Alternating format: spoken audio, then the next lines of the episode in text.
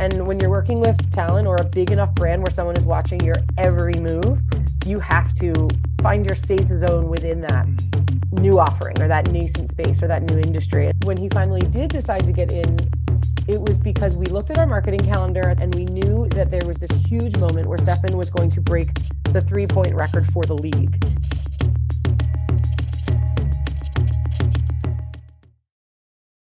Welcome to another edition of the Columbia University Sports Podcast. It's a cusp show. We talk about the business of sports media, disruption. Uh, let's see, what else can we talk about? Talent, cause, and commerce, which we're going to cause and commerce. I love it.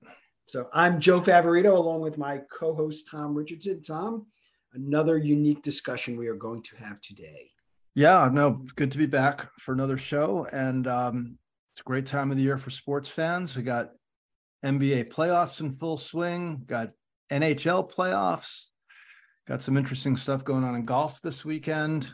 Um, so no, it's it's all good, Joe. And the uh, on the academic front, we are now at that funny part of the spring where it's like, holy chili, how did this semester go so fast? Right, Columbia graduation is in a few weeks, so we're wrapping up the semester, and it's a reminder how quickly time passes. But we will continue. What have you been up to this week? What have you been working on or following? A lot of interesting stories that have popped up.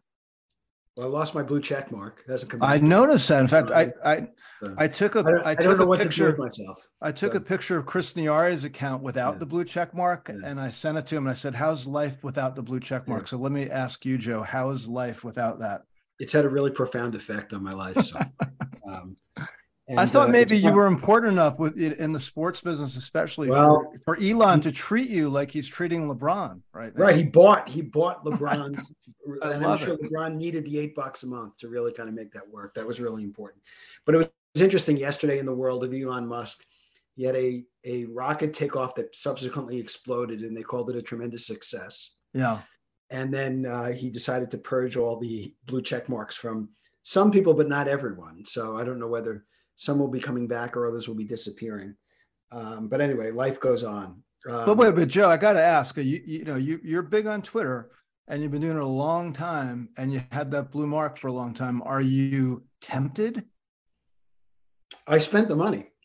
You did? I did a while ago. Yeah, and they still lost my blue check marks. I texted them yesterday. Oh, I didn't realize that. Okay. But the interesting thing, um, I saw Mark Burns. I talked to Mark Burns from Morning Consult this week, and he's like, he noticed the same thing that I've talked to a lot of people about is Twitter is playing games with the with the the algorithm because he's like I he I would get he told me that he got an average of I don't even know 1.5 million impressions every month for as long as he's been on Twitter. The last two months it's gone down to like 220,000. How could that be? Well, you've heard a lot of people say that. I've noticed it even yeah. in, in a small way with my, with my stuff, which is, you know, I'm I'm not tweeting as much as you, but it's weird. It's kind of a weird vibe. Like you, you feel like something's going on. But um, mm-hmm. in my opinion, not having a blue check mark is the new status symbol in social media. So I'm going to go, go, with that because I've never had honestly, one. I didn't even notice it until until last night. But anyway, let's let's move on. Yeah, let's move on. Um, so today we're gonna we have a, a great guest uh, recently exiting out of working with pretty prominent group or athlete on a lot of the non-basketball stuff. Um, and we are going to talk about something I mentioned before, the intersection of talent, cause, and commerce, where she spent most of her career. Um, and she's still advising a lot of people uh, on how these pieces all fit together. So, Hilary Awad, welcome to the Cusp Show. Thank you. I appreciate that within the first few sentences, I found out we're allowed to cuss on this show because Tom dropped a four letter mm. word. Yeah. yeah. but you know, I was going to edit myself, but yeah, it's podcasting, yeah. Hilary. You, you can do what you want to do. It's not. We're not. And you're already stealing TV. my lines. You just gave the title of. But now, but now the fun stuff part is That's you're going to have to explain it. So yeah, Hilary, exactly. It's easy to say these yeah. sayings, but people have to actually back them up. So we'll get to that in a second. But uh, Hilary, welcome to the show. Thank it's you. great to have you. Nice to see I, you. I think you know we're doing this on behalf of the Columbia Sports Management Program, where we've got a, a lot of young graduate students who are starting or developing their careers in the sports business. And one thing we love to hear from our guests is kind of the career story in a somewhat abbreviated fashion. So we want to focus on what you're working on now and and and your your career, but uh, in terms of um, the issues and trends of the day. but if you can tell everybody a little bit about how you ended up getting in this business, that would be terrific. Yeah, sure. Um, the one thing about my career, I think, is that I've taken a lot of unorthodox moves, and that's not to pat myself on the back, but I think we just put so much pressure on even ourselves today. I still feel this a little bit in my 40s that the next move has to clearly have a linear path from A to B and we'll achieve, you know, the four following things, and we can check some very obvious boxes. Um, my career path, even starting out of college, has not been so obvious. And then in a beautiful way, working for Stephen was the first place, first time really in my career that I saw everything come together, where literally every tool I had sharpened and earned and learned in my toolkit um, was put into action, which was really, really gratifying.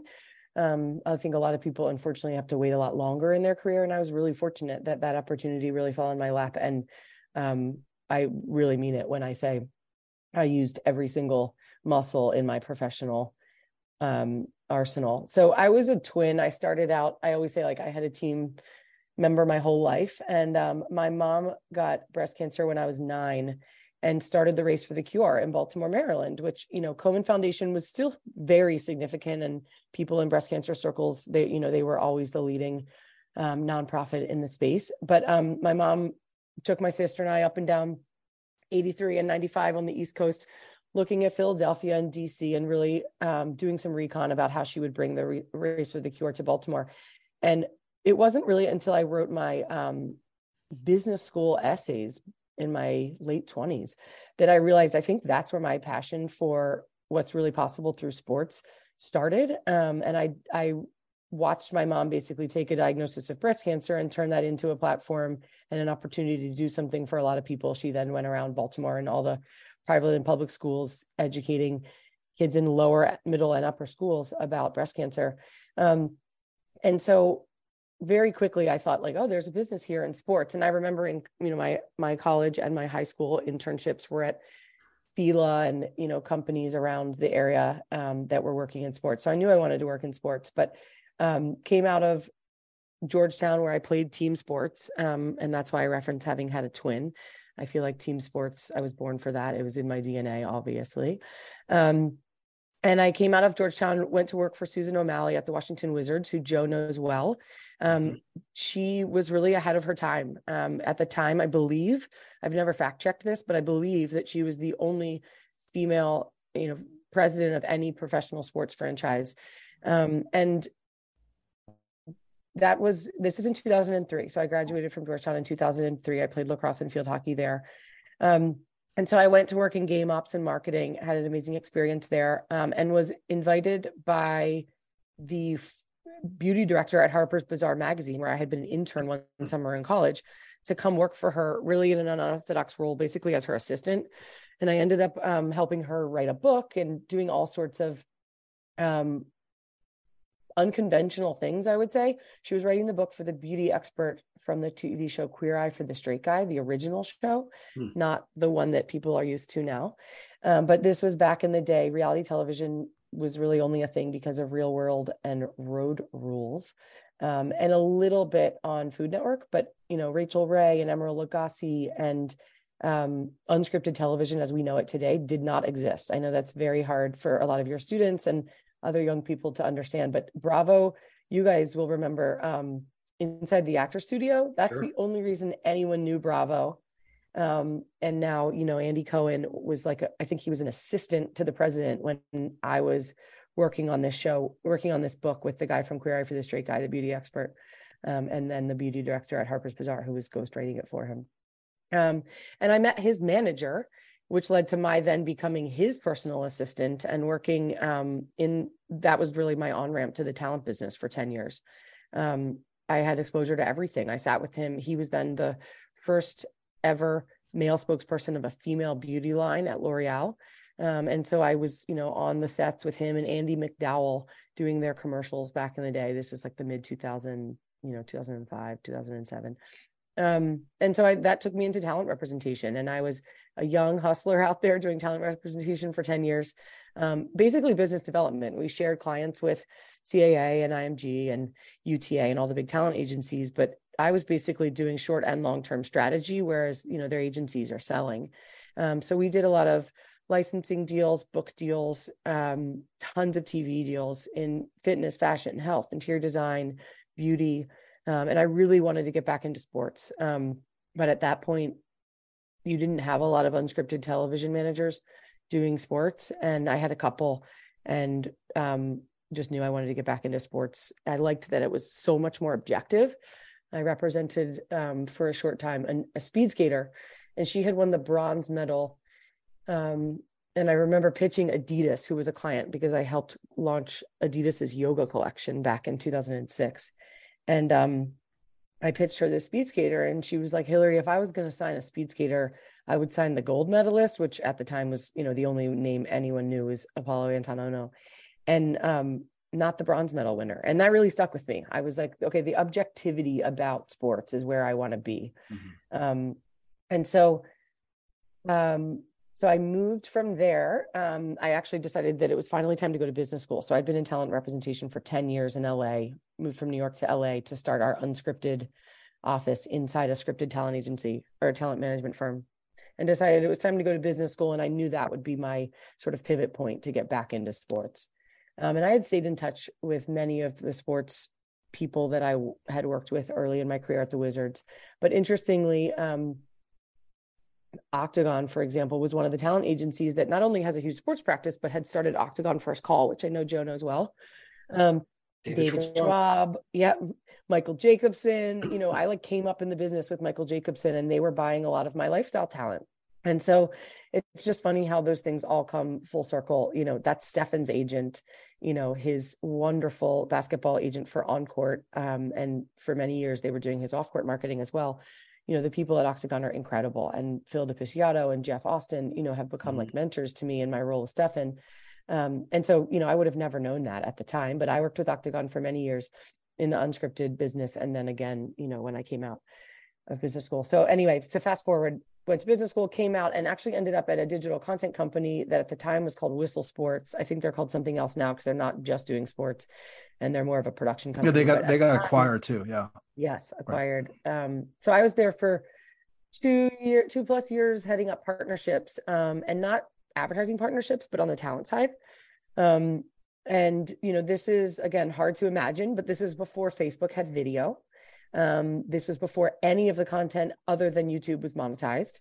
Um, Instagram didn't have video, didn't have ads. You know, these are days that we can't even imagine now. But um, I was head of partnerships there, working with people like Dude Perfect and Jeremy Lin, who mm-hmm. obviously is a huge content creator, Hilary Knight, um, leagues, teams, brands, even events like um, Tough Mudder and things like that, helping leverage storytelling opportunities and then mon- teaching them really how to monetize their content um, on all the platforms, especially because it was such a quickly evolving space. Um, and I ended up doing a lot of casting, casting talent for projects, um, which was fun because I got to leverage my network of athlete representation, um, which was, you know, it's all, as we all know, it's all about relationships. So, um, got to call all my old friends and see if their talent wanted to participate in any of our content. Um, so I knew I wanted to get back into cause, and Whistle Sports at first was really you know the idea was that we were going to um, introduce young kids to sports but through these digital mediums where they were learning and since they were not attending baseball games and couldn't afford to attend nfl games and um, but i knew i wanted to get into cause and whistle sports was you know going more in the direction of production of content um, and so i went over to everfi which um, dc folks know quite well but um, started working and then eventually came to um, be on the leadership team with the sports entertainment practice there. Um, and it was amazing working with, again, teams, leagues, and individual athletes, but basically serving them an out of the box option. They didn't have to start their own nonprofit foundation. We would serve them um, and really be the activators for a digital learning program. It could be an you know financial literacy stem career readiness african american history social and emotional learning. Um, so whatever the cause was that athletes wanted to focus on and offer to their local schools we had a digital solution for that and the school network to activate it. Um, and the guys who founded the business are really genius. That also has since been acquired by blackbaud but um, again got to really leverage my network of teams, athletes, leagues, um, and we can talk more about that later. But um, my the best part there was actually in the end running one of our board members projects. So Jeff Weiner was one of our board members. Um, and he at the time, of course, was the CEO of LinkedIn. He's since now, I think, become chairman of the board. Um, but anyway, he worked on a project with him with the U.S. Women's National Team Players Association, um, right when they were doing their gender equity, um, you know, gender or equity, pay equity lawsuit. Um, and so it was just a really beautiful synergy there between some of the nonprofit work I had been doing on the women's side in gender equity. Um, so, um, and from there, that's when the Stephen opportunity fell into my lap. Um, and it really was this beautiful, like I said earlier, just kismet of commerce, cause, and really cred. Like, how do you build street cred um, and contribute to the street cred and the credibility for stephen off court, um, which we'll talk about more, I'm sure. But yeah, um, there, you know, you don't say no to that job, but really, truly, it was a values alignment opportunity. I mean, there was, I took a, um, like seven month sabbatical, if you can call it that, after Whistle Sports before I went to Everfi. And I wrote this personal manifesto. And when I looked at the Stephen, what they were at, you know, the opportunity looked like to work for Stephen, I realized that it was exactly everything I had said I wanted my career to stand for. Um, and so, seven months pregnant, I started interviewing, or no, seven months pregnant, I moved out here to the Bay Area and took the job. Um, we were living in Brooklyn before that and yeah since then i've had two kids and so wait so did you did you go after that job? Did you like reach out proactively after you did the manifesto? No no no god no. No after the manifesto i it was such a that was such an amazing exercise and i'm so proud of myself because i was pretty young eh, to have had the clarity to write something like that. The saddest part is that i was talking to my other a friend of mine aaron kane a while years ago but post manifesto and she asked we were talking i said i should like white label that and you know sell that. And i looked for it and i can't find it anywhere. Um wow. but it's probably on on some external hard drive. But um we no i did not. I went and worked for everfi um and this is just you know all everything is about relationships. I think sports people use that saying more often than maybe any other industry but maybe i'm biased because i worked in sports the longest. But um no, a wonderful person named Chris Helfrich, who at the time had been working with Stephen before this is in like 2013, 2014, when he was like, you know, beginning to become a household name, more so because of the viral video that was like Chef Curry with the sauce and about Ayesha and, you know, that video. Remember that one? Um, I was just a fan of his at that point, but was working at the Whistle. And um, Chris Helfrich was working on the Nothing But Nets campaign and with Stephen. And um, came to Whistle and said, well, how can you guys help me? You know, we need to use social content to get the word out about nothing but nets in this campaign. And in a, you know, it was fair, but basically our comms team who was working on anything cause related at the time didn't really have time to do that. Um, which is fair. It's not a slight to them at all. And I was like, come over here. I have, I know all the talent. I'm working with the talent. We'll help. But let's put together something and reach out to people you know that we think would you know put a post up for you that has to do with nothing but nets and introducing this campaign. And um, we just stayed friends. Um, i got into the gender equity space. A lot of the people we knew a lot of the same people then at the state department that were working in sports um, because he was in dc and um, so i yeah i was like a 12 weeks pregnant i think. I came out here to the bay for um, a wedding and had lunch with him in what is now the oakland athletics office because they kicked everybody out of um, this certain part of downtown mm. Oakland, right on the water, these beautiful offices. But they were just renting office space there for Stephen and Ayesha's foundation. That is the one thing that Stephen and Ayesha do very intentionally together is run this amazing foundation um, called Eat, Learn, Play. So plug for Chris and Ayesha and Stephen in the work there. But um, they and he said, you know, I think this guy Bryant, who was heading up SC30 at the time, is looking for someone um, with your background. And the honest truth is, I thought that I wouldn't, it wasn't going to be a great fit because I thought it was probably really focused on revenue. Um, but I thought, you know, we'd love to get back to California. My husband's from here. We knew eventually we would want to be back on the West Coast. Um, and how do you not at least explore something having to do with Stephen Curry? Again, just because of the values alignment. Um, he's a Christian, I'm a Christian. I had never really had a chance to work with people that were so out, you know, outspoken about their faith. Um, and that's how it all happened. And I obviously came to happen that it wasn't entirely revenue focused and the focus on revenue was going to be because Stephen's main goal in life is impact.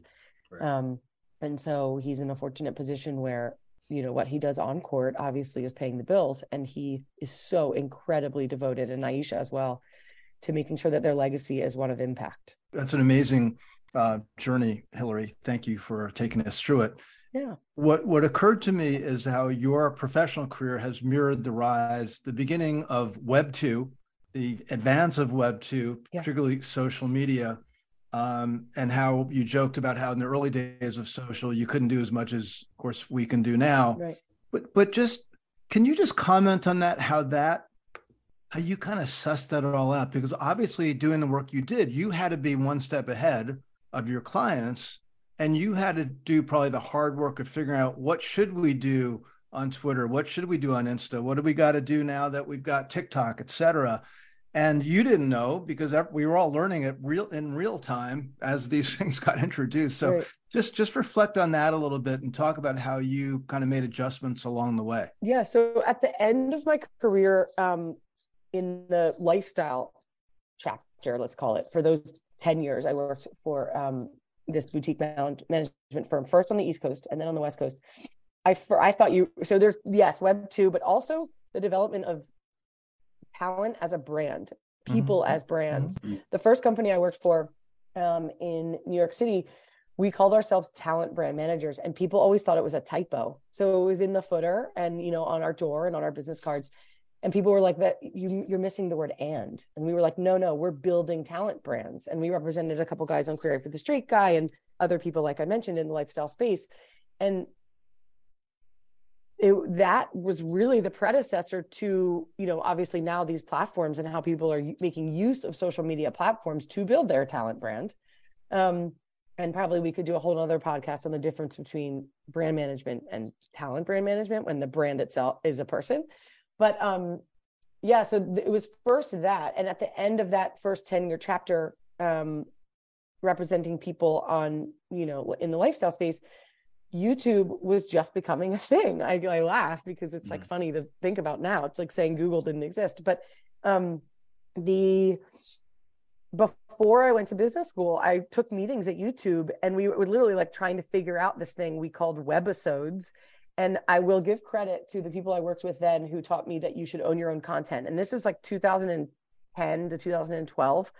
And I was like, why do we need to own our own content? Like there's big studios, there's networks. Like what, are, what am I going to do with that? And also, in fairness, I wasn't working with people like Stephen who had um, such deep pockets and the resources. I was working with, you know, Food Network, HGTV, um, a lot of Viacom talent, and they didn't they couldn't hire and, and also the talent then to like do your own webisode you know we all thought everything had to be premium. This idea of like low fidelity content um, wasn't as sexy then as it is now. And so it was all really expensive. You guys remember? It was really expensive to mm-hmm. produce a webisode or what we called a webisode in those days on your youtube channel. Um, and so yes i sat at that in that intersection or that like sort of pivot point and that growth moment at the end of my talent career, then went to business school. And the major aha I had was that I took a social media class and I was so bored. And in fairness to my classmates, it was because they had not done anything with any sort of social social media and they hadn't built any talent brands. But the social media for me was just a new platform to keep doing what we had been doing. And I always said in talent brand management, it was about what is the story. So someone would come sit with us, they wanted representation. Everyone said, they wanted a line at Target and to be on Dancing with the Stars. And I know I'm dating myself, but that's what they said. and um, they, we got a major line at Target for one of my favorite people in the world, Sabrina Soto, who's still on HGTV. Um, and people, social media was honestly like the greatest gift and tool we could have been given because then I no longer was at the mercy of the networks, right? We had mm-hmm. control over it. The problem in the beginning was just that it was so expensive to produce. And so Facebook and Instagram were just really taking off. Facebook, like I said, did not have video, and it was a place where you it, people were just beginning to build brands on Facebook, but they hadn't really realized what was possible there. People really were devoted to YouTube, and so YouTube was giving out production budgets. They were st- starting all these little studios. So there was a group called Tastemade that was doing Food Network like talent, or excuse me, like content, um, but low episodes, you know, at scale, so it was cheaper for them. Um, and so we like had to partner with someone like that. We couldn't afford to do it ourselves. My clients couldn't afford to do it themselves.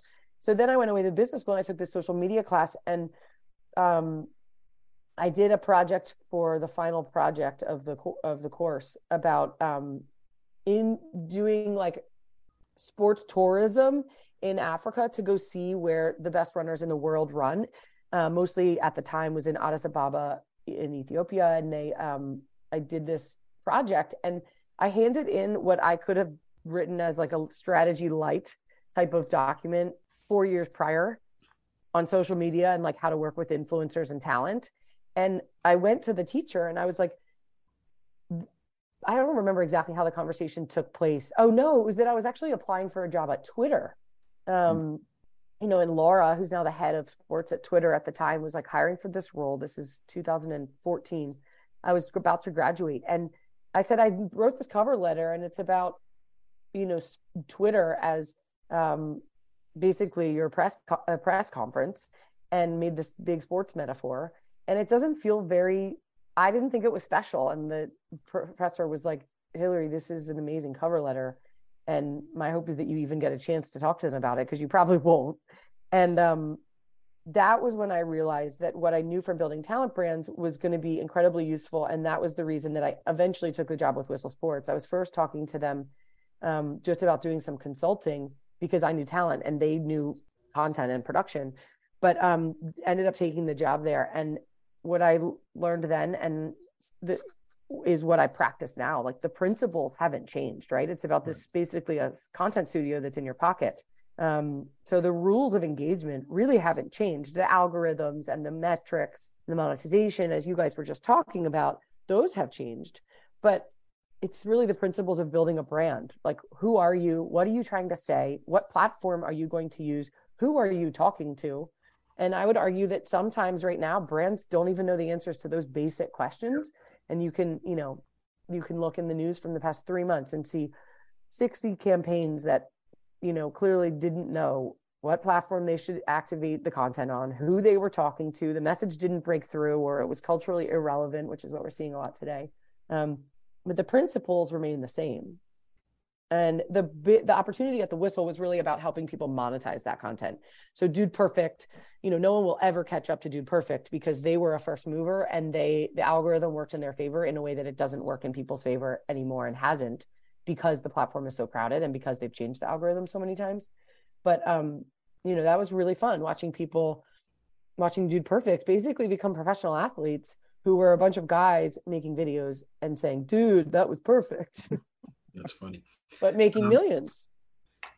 Hilary, talk a little bit about the evolution of the Steph Curry off the court persona brand, and more importantly, when you talk about companies how how do you align or how when you with your time there with Steph and with Ayesha how how was it working together to line up the right brands at the right time and figuring out the right execution well one thing i should i want to make clear because i don't want to take any credit away from ayesha and her incredible team is that i did not represent mm-hmm. ayesha i only worked with stephen yep. Yep. most of their business um, and this may have changed in the past few months since i left but most of their businesses are entirely separate um, and ayesha is an incredible, incredible person, but she's got a wonderful team. Tiffany Williams, Danielle Iturbi, these people. Um, funny the, about um, relationships. So I worked for 10 years in this very boutique management firm.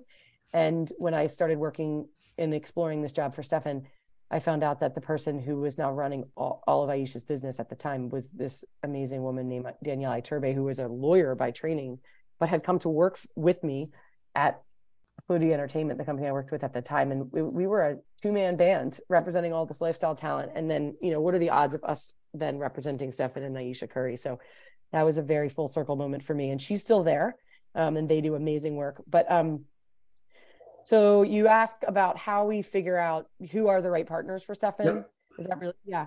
Um, I mean, I think, like I said, about you know building a brand. You know, my privilege really in working with Stephen was to look at, you know, he's on court right now, and everyone sees him two or three nights a week. You know, for his 82 games a season on television, doing press conferences, constantly talking about basketball. But you know, it wasn't. I wasn't the one who invented this notion that he had a lot more to say. I mean, he was certainly already doing that before I arrived, um, and I started working for him in late 2019. Um, but we really were starting to think about you know what is stephen's end of his career and post career post playing legacy going to look like. And like i said before he he wanted everything and still wants everything to be about impact.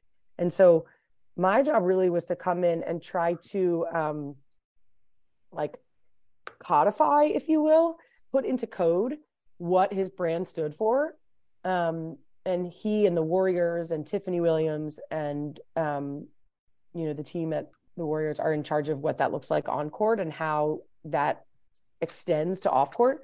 My job was to make sure that when we had opportunities that were solely about off court or were an extension of what he was doing on court, we knew what those opportunities, like what we should be saying yes to. We needed to establish some rigor and decision making opportunity, decision making frameworks around what we would say yes and no to, and more importantly, why.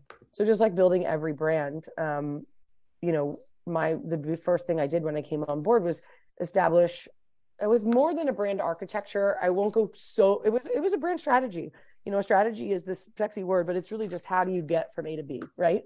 You can have a strategy for anything, and it's just a plan, and then you work that plan. And so for Stephen, it was um, starting with the why, and um, you know that is you know trademarked information but the the the big goal the north star that we had on every board above all our desks was about impact and changing the game for the next person to come along. And um, mm. that was what i had put in my personal manifesto. So really to have the opportunity to use the platform the size of stephen curry's to find this intersection of commerce and cause you know we had brands coming to us and a lot of people would come and i'd say well why do you want to work with us? And why you know why is stephen the right person for this campaign? And a lot of people would say oh well he's really nice. The brand thinks he's really safe. He's got a huge social media following. And we would say well you know these are the things we're focused on. And why don't you come back to us when you have time to think about a more specific and unique alignment between your brand and stephen? Um, because we obviously were saying no to most things. Um, we couldn't say yes to nearly, you know, the majority of things we had to say no to, just given his availability off court. Um, and so the, my job and my colleagues' job was really to figure out, you know, who is he? What were our brand pillars? What were the territories in which we wanted to work and activate those brand pillars?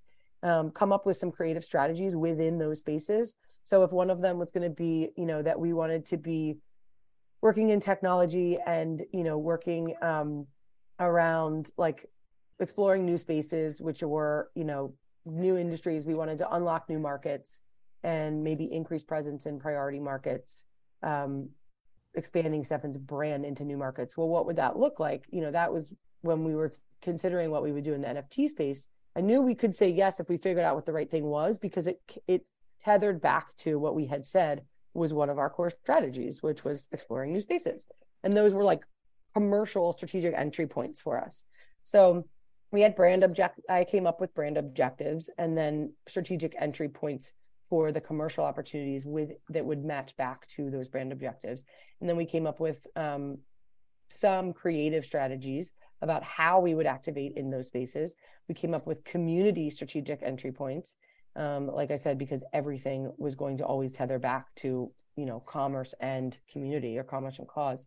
Um, and so, if somebody didn't map back to those to one of our key pillars or a core objective, um, we weren't going to work with them. And I won't give examples about who we wouldn't work with, but anyone who came and was talking about you know anything having to do with disparities between eat, learn, or play was certainly an obvious front runner for a further conversation. That didn't mean we definitely worked with them, but there was clearly a synergy, and it would be there could be an opportunity to go deep in some early conversations to see if there was really meat on the bone there.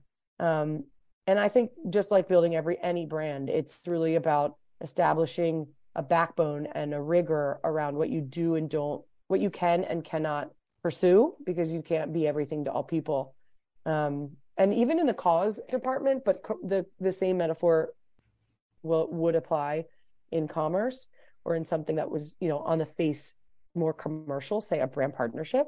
Um, in the cause category in San Francisco, I mean, we have so many issues here, right? So gun violence, um, homelessness are, probably the top two that come to mind.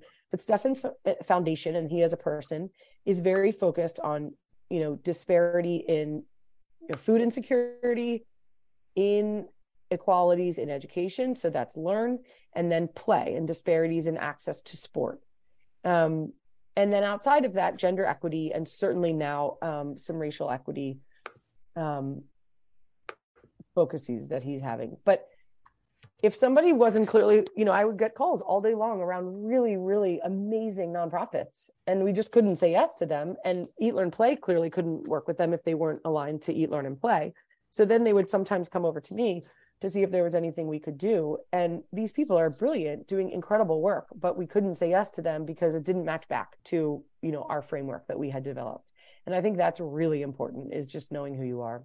Mm-hmm. can I uh, ask you go back for a minute to the point you made about the difference between brand management and talent management? And what's interesting is I was listening to you talk, I was thinking about how for brands, the attributes through the years are essentially made up by the marketing people of the brands. They're fictional, essentially. They create a story. And this goes back to the beginning of marketing in the United States, you know, just with soap operas and things like that. Just this idea that you can decide, you can make a product and you can build a story around it, any kind of story you want, but it's basically fictional. Yeah. The difference with talent is you're talking about living, breathing human beings that have personalities, that have values, that have principles, that have beliefs that in certain cases can be quite strong. So, how does this work for the individuals? And I'm sure you've met so many along the way, especially you know in the years where you're doing broad management in that agency, where you where you come up with someone where you just the, the individual is kind of a tough person to market based on human characteristics, uh, human human weaknesses that everybody has in different forms. Because you you get a sense with certain athletes that they're kind of forcing the issue on some of the things that maybe the individual's not as bought in as his representatives might want you to believe. Is that a fair read of things? Hmm. Um, yes, but I would say someone's doing something wrong in that case. I mean, I guess that, that person still deserves a platform. They deserve a chance to like show up mm-hmm. at the mm-hmm. table. For sure. No, no doubt about that. But but you can't this. you can't really change a person's right. personality. That's my point. Yeah. So that person is the hardest to market, right? If you've got like the bad boy, bad boy, that person is a heck of a lot easier to market because you mm. know what you're going to get. The person who's unpredictable and may or may not show up in spirit, in maybe they're hungover for every meeting, maybe sometimes they don't show up or they're late or they show up and they're just clearly not, they're just disengaged. That person is impossible. And luckily for me, and this is probably why I, not probably, this is why I never worked at larger talent agencies where everything you're living and dying by commission. I mean, I know stories of people who literally keep a calculator in the old days on the corner of their desk and all day long they're just calculating their commission. And unfortunately, and there was an article about this back in like the early 2000s. Um, the people who don't meet their commission numbers, those heads roll, right? And so that's why I never, I I used to always, we, I shared a lot of clients with people at big agencies who didn't see what I saw in my talent, but I never represented jerks and it was very apparent that those people didn't have a lot invested in maybe a client or two of mine because they had bigger talent. And that was why I worked at a smaller agency because I could really focus on them. And I never wanted to be that person. We always used to say Danielle actually and I used to and my our other colleagues used to always say if your client comes to town and you don't want to have dinner with them you know you shouldn't be representing them. Like you should think that they are so cool and you want to get the most recent tidbits for that next meeting or that next pitch from sitting face to face in Katsuya or wherever the hot mo- restaurant of the moment was in LA at the time, hearing from the horse's mouth, you know, their funny isms. Because it, my job the next day in the meeting or on the pitch or on the phone or, you know, at drinks was to be talking about why that person should be the face of the next line at Target. And you know that the mile the line is a mile long for people who want that gig. Um, and so the person in the middle who is either unpredictable or just blah, just kind of vanilla is very, very hard to market. And I was fortunate, and it was a little bit by purpose of only ever taking on talent who um, had an edge either way. They're they just may not have had the platform yet. And my job was to find the platforms to tell their stories. And that's what I always used to say, whether it was a TV deal, host on the red carpet, a book deal, where can we tell this person's story? Because I would sign them if I felt like they had a story that was worth hearing. The interesting thing, like a good case study to actually answer your question, is um, Cardi B at Reebok, for example. Um, you know, you think of like Andre Agassi or John McEnroe or like now Nick Kyrgios, you know, these bad boys. Um, but bad boys were sort of that bad, you know, a Cardi B persona. I don't have a title for her, but she's sort of a bad girl, I guess you know, punk rockers, they're outsiders in their, their own right. They've got an incredible amount of lifestyle cred. So I could market them all day long. You lean into that, right? Um, and that's good marketing. You lean into what that cultural tension is. Mm-hmm. Um, you you spin it. You you pivot on that cultural tension. So the game may hate these bad boys, Dennis Rodman, for example, in basketball, but they can't deny their influence. Um, and I think the interesting part about those people and why brands, or at least people in television, especially reality television, but nowadays, you know, press conferences and social media can't turn away from them is that you never kind of, you never know what you're going to get. So yeah. it's like watching a train wreck. Um, you can't fight against them. So you have to find partners that want that bad bird personality, which is what Reebok did with Cardi B. Mm-hmm. She was dropping F bombs and was a stripper, and that became part of what they did together. And to their credit, you know, say what you want about that, but I don't know many other brands who were signing her at the time. I wasn't studying her brand portfolio, so I might be wrong. But um, there's like an interesting case study there. Stephen is, of course, on the entire other end of the spectrum. But what's really fun about Stephen, and we had a conversation about this in our planning meeting back in 21, um, with someone like Stephen, who is so wholesome and he's so funny and he's so witty and that was one of the things i came to learn about him was he wasn't just a nice guy like he has so much to say.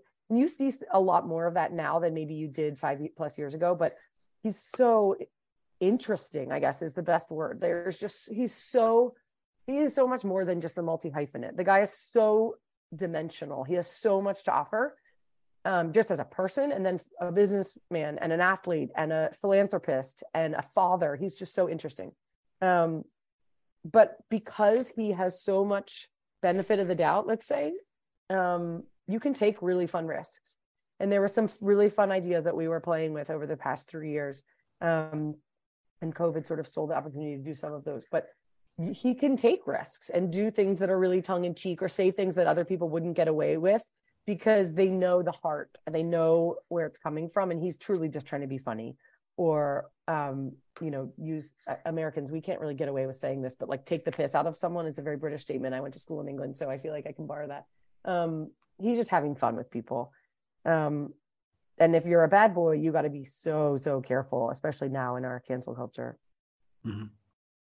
So, Hilary, what about these scenarios where there are new opportunities in the marketplace that are not yet proven, but there's an interest among your clients to get involved? How do you handle those?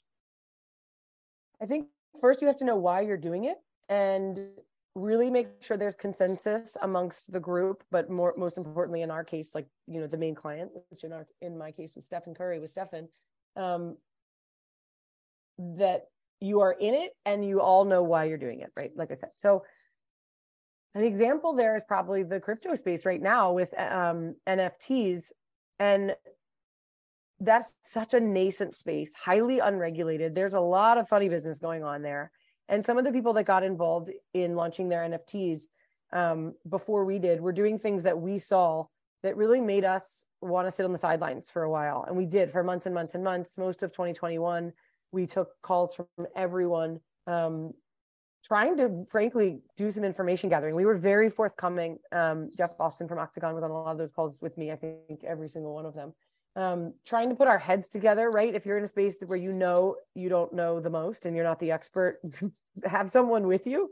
Um, put two heads together, but we would get off those calls and then like compare notes and come to what we think you know the recommendation should be or and for most of them it was just like e needs more information um, and we couldn't move forward and when you're working with talent or a big enough brand where someone is watching your every move you have to i guess not necessarily play it safe but find your safe zone within that mm-hmm. new offering or that nascent space or that new industry and so in this case um, we said no, no, no, because nothing was compelling enough or frankly made enough sense for us in the sense that like we didn't fully understand it, but also it didn't make sense for Stephen. Why would we get into that? Was there a new business stream? No. Did we know what that was going to mean for his fans? No. Um, and so um, when he finally did decide to get in, it was because we looked at our marketing calendar at the beginning of 2021 and late 2020, and we knew that there was this huge moment where Stephen was going to break the three point record for the league. And if there were ever a moment, I remember having a conversation with him saying, if there were ever a moment to get into this space, it would be because your fans are going to want an opportunity to participate in this historic moment with you.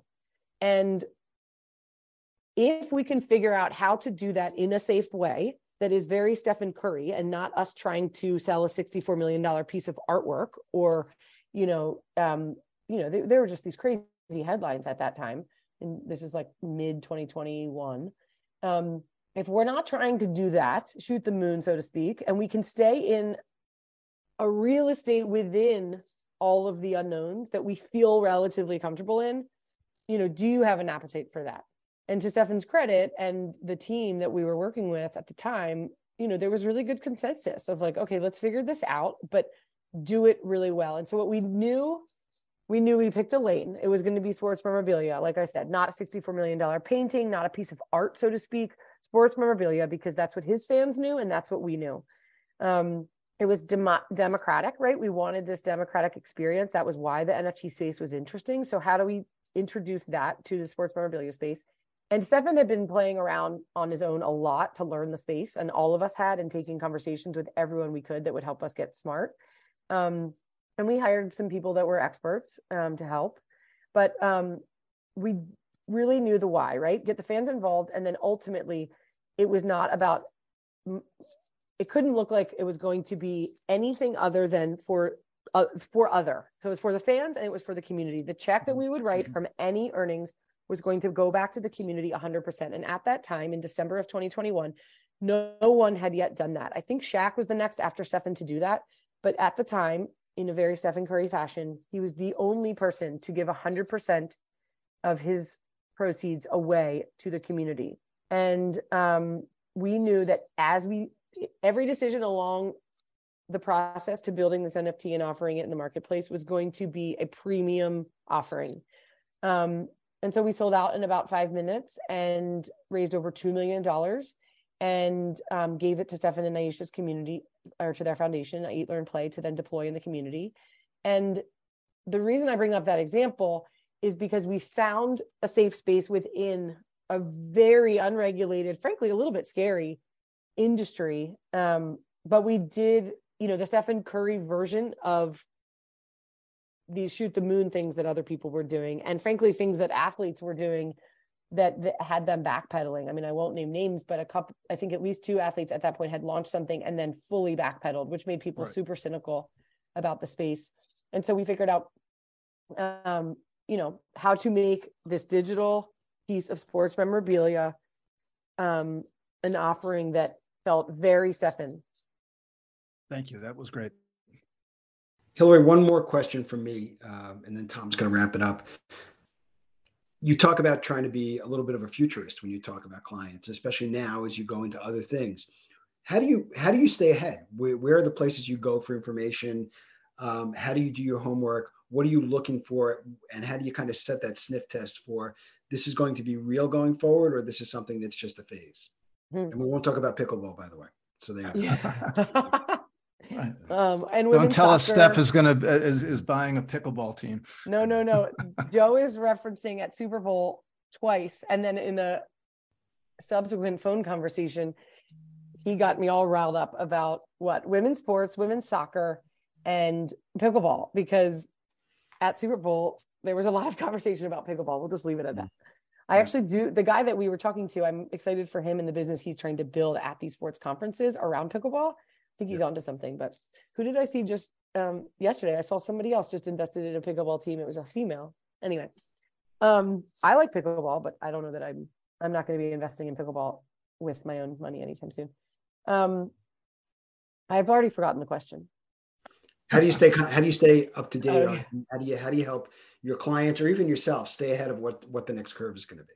I think it's relationships. It's first and foremost. Um, I try to carry this practice with me in all of my life. It is okay to say I don't know the most about X and go find the person who does.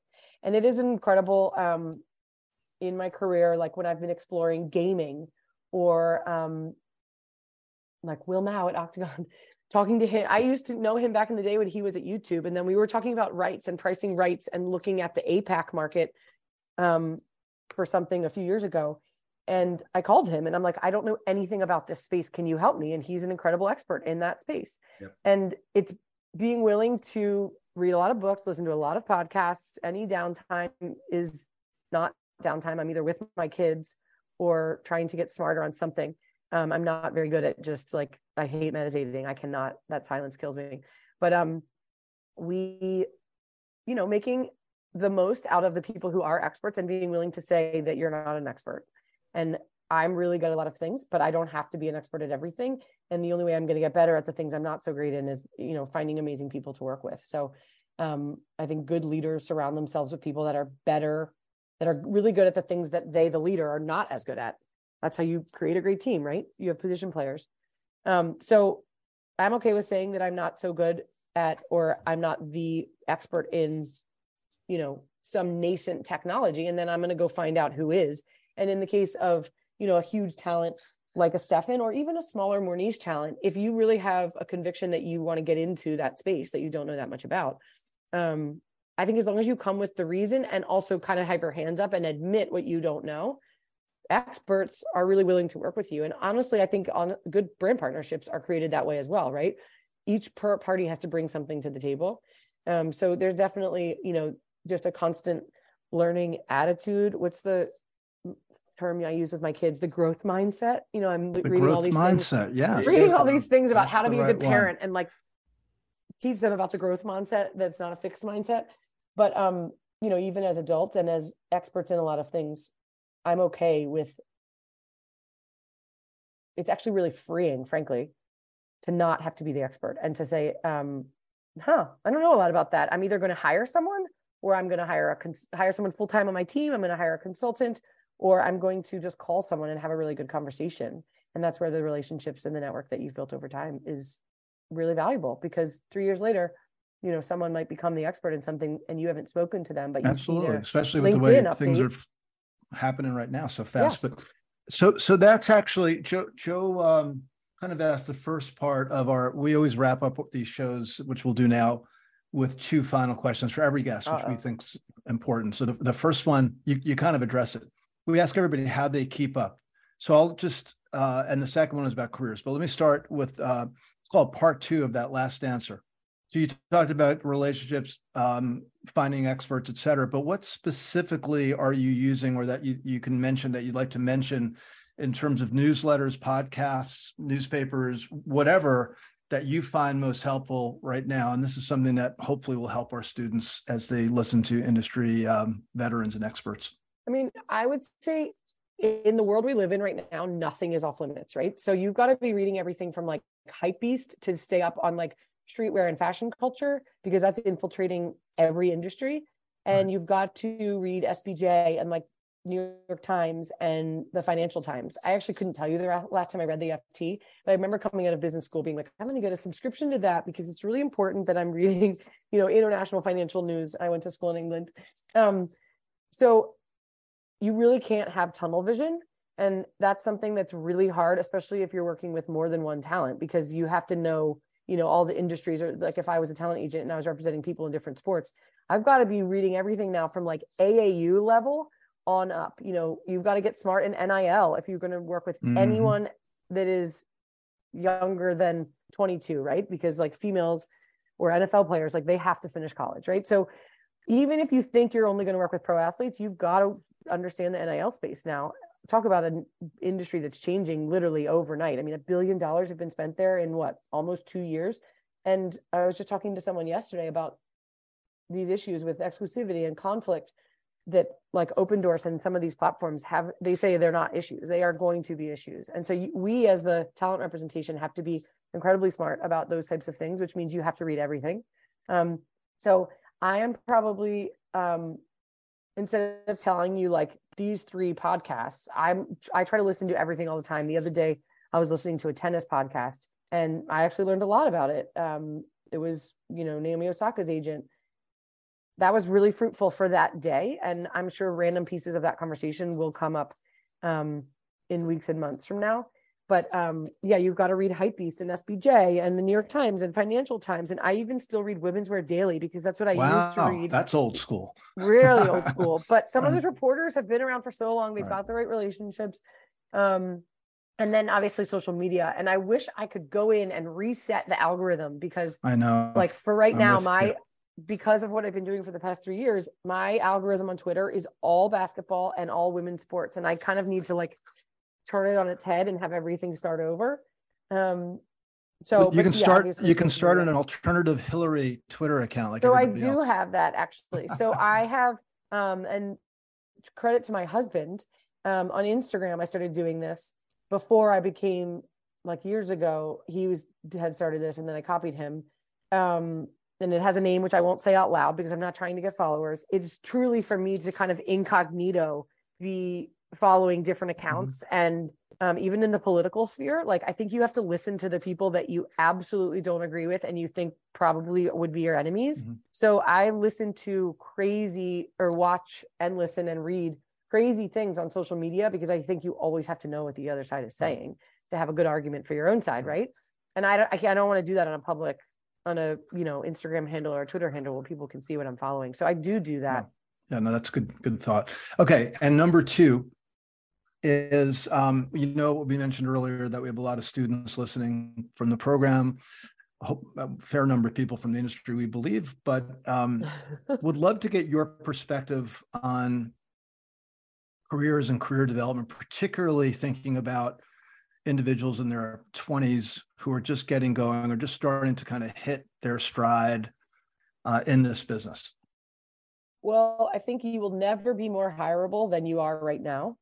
Being young and so teachable. Like if I see a resume of someone that's that young and has good pedigree, maybe, you know, worked for a few years and then is doing your grad program or even is coming out of undergrad, but like has an, if they can give me a strong reason for why they want to work in sports or marketing, even in general, um, they are hireable, right? Because 20 year olds are incredibly teachable and they have, I, I, mean, I guess I'm just looking for humility. So as long as they know that they have everything to learn, mm-hmm. Then um,